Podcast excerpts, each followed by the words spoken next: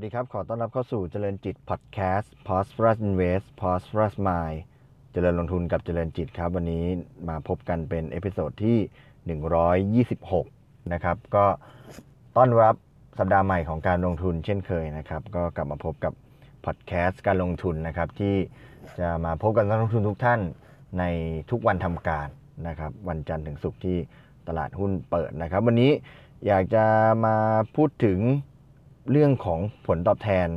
การลงทุนนะครับ เราอาจจะเคยได้ยินถ้อยคำนะครับว่าผลตอบแทนหรือผลการดำเนินงานในอดีต ไม่ได้เป็นตัวการันตี ผลตอบแทนที่จะเกิดขึ้นในอนาคตนะครับ หลายคนเคยได้ยินได้ฟังถ้อยคำนี้จากเเรื่องของอาจจะเป็นสื่อก็ดีหรือโฆษณาก็ดีนะครับ เวลาที่เราไปลงทุน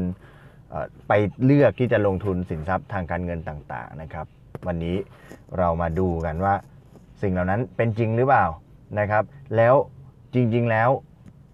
เราปฏิบัติตามสิ่งนั้นจริง ๆ หรือเปล่าเพราะเมื่อส่วนเพราะโดยส่วนมากเวลาเราได้ยินข้อความเหล่านี้เราก็ฟังดูเหมือนจะเห็นด้วย แต่โดยทั่วไปแล้ว เมื่อเราเลือกลงทุนจริง ๆ แล้ว เรามักจะดูผลตอบแทนในอดีต แล้วเราก็มักจะเลือกการลงทุนที่มันให้ผลตอบแทนดี ๆ อยู่ แล้วก็คาดหวังว่า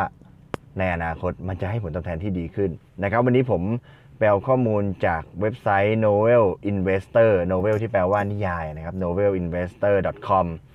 นะครับเขาไปดูสินทรัพย์ทางการเงินนะครับ ทั้งหมด 8 อย่าง ย้อนไปในอดีตตั้งแต่ปี 2005 จนถึงครึ่งปีแรกของพันของปี 2019 ที่ผ่านมานะครับเขาดูอะไรบ้างครับเขาดูเงินสดครับ การถือเงินสดในที่นี้คือ อัตราผลตอบแทนของพันธบัตรรัฐบาลอายุ 3 เดือนของสหรัฐนะครับ ข้อมูลนี้เป็นข้อมูลของของของต่างจากต่างประเทศนะครับ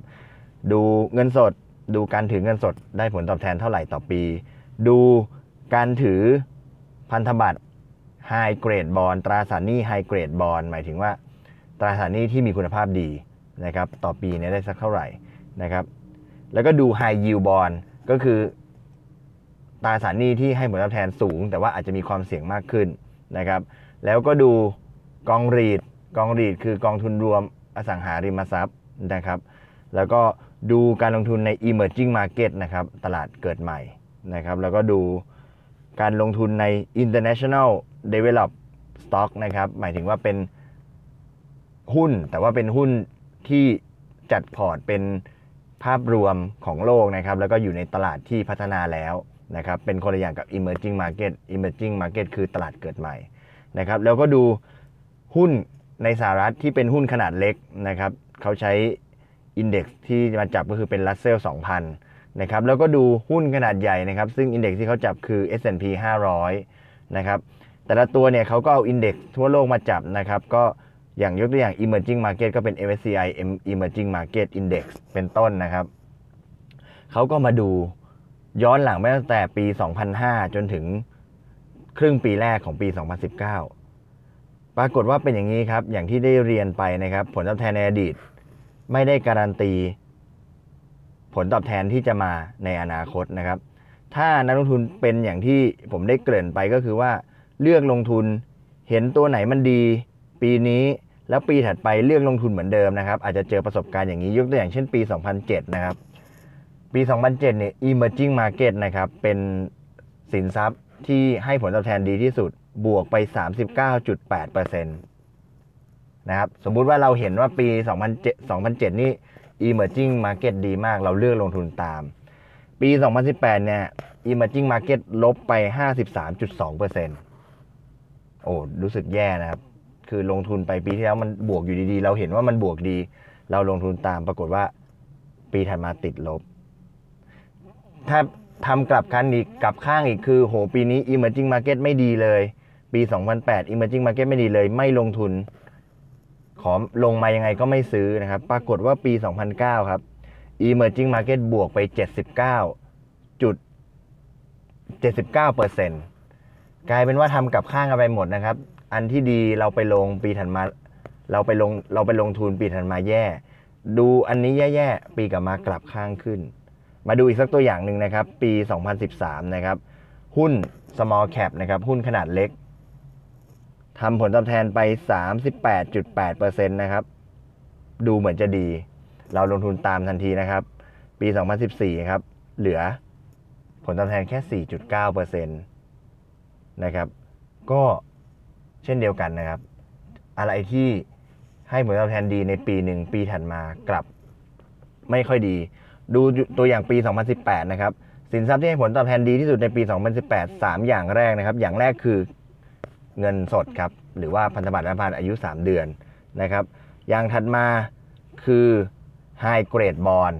นะครับ High Grade Bond แล้วก็ตามมาด้วย High Yield Bond นอกนั้นนะครับ ไม่ว่าจะเป็นกองรีดหุ้น Large Cap หรือว่าพวก Small Cap นี้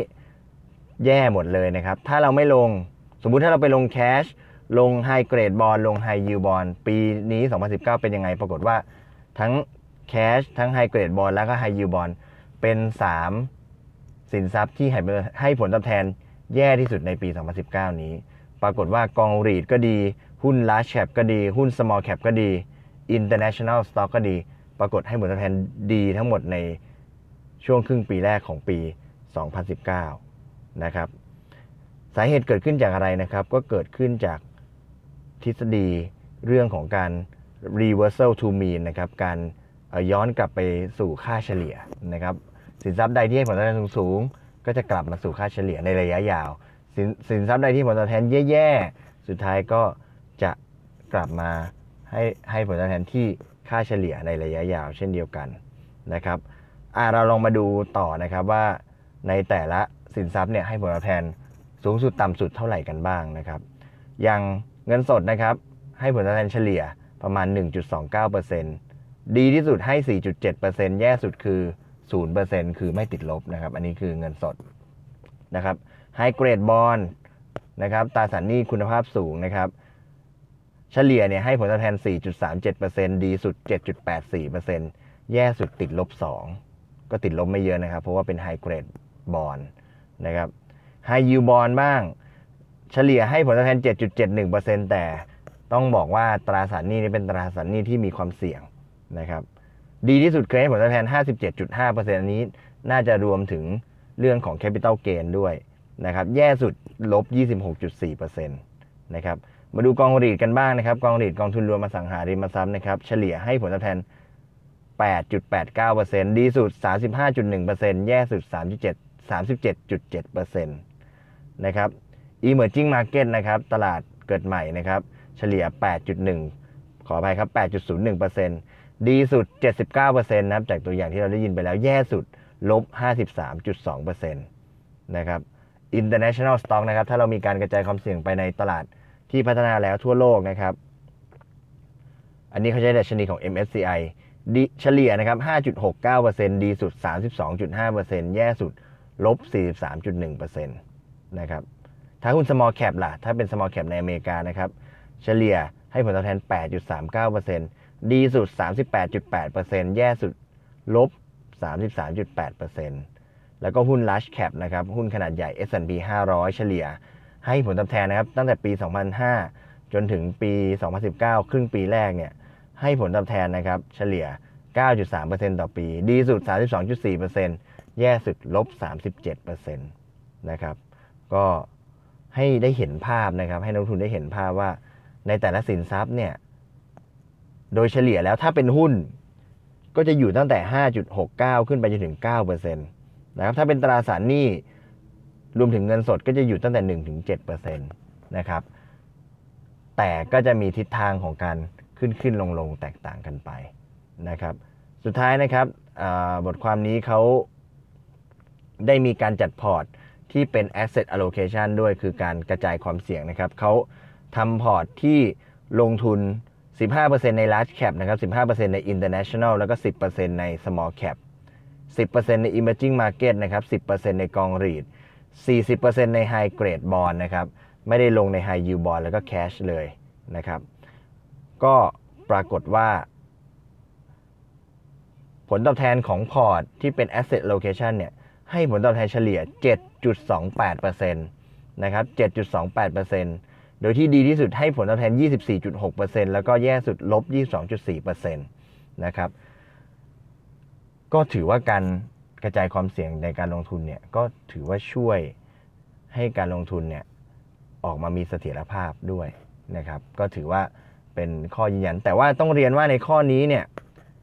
เขาไม่ได้พิจารณาถึงการเหวี่ยงผันผวนนะครับ ในข้อนี้เขาดูแต่รีเทิร์น ถ้าในทางทฤษฎีของการเงินเนี่ยเขาจะมีเรื่องของการดูค่าความผันผวน หรือว่าพวกค่า standard deviation ด้วยนะครับ ซึ่งซึ่งซึ่งในที่นี้เนี่ยเขาพิจารณาแต่เรื่องของ return เท่านั้นนะครับ ก็ทำให้เราได้เห็นภาพว่า ในการลงทุนระยะยาวนะครับ ยกตัวอย่างในที่นี้เนี่ย2005ถึง2019เนี่ย การลงทุนระยะยาวแม้ว่าจะเป็นหุ้น เป็นสินทรัพย์ที่มีความเสี่ยง ในระยะยาวก็ให้ผลตอบแทนที่เป็นบวกนะครับ อย่างที่ได้เรียนคือ 5 ถึงประมาณ 5-9%หรือแม้กระทั่งถ้าเรามีการกระจายความเสี่ยงบ้างนะครับ ก็จะทำให้เราสามารถได้ผลตอบแทนที่ดีระดับเฉลี่ย 7%แล้วก็เมื่อเราลงทุนระยะที่นานพอเนี่ยก็จะทำให้เราเนี่ยรอดพ้นจากความผันผวนที่มันจะขึ้นไปบวกมากๆ หรือลงมาลบมากๆ โดยที่เราไม่ต้องเสียเวลาจับจังหวะลงทุนนะครับ วันนี้ก็ ถือว่าข้อมูลมาฝากกันนะครับสำหรับการลงทุนใน asset class ต่างๆ ในสินทรัพย์ต่างๆ ในมุมมองของการลงทุนระยะยาว และก็มุมมองของการกระจายความเสี่ยงในเชิงของ asset allocation นะครับ ก็วันนี้ก็ถือว่ามาดูเป็นข้อมูลภาพรวมของตลาดต่างประเทศนะครับ ถ้ามีโอกาสนะครับ เดี๋ยวจะไปหาข้อมูลมาในส่วนของตลาดหุ้นบ้านเราบ้างนะครับ วันนี้ก็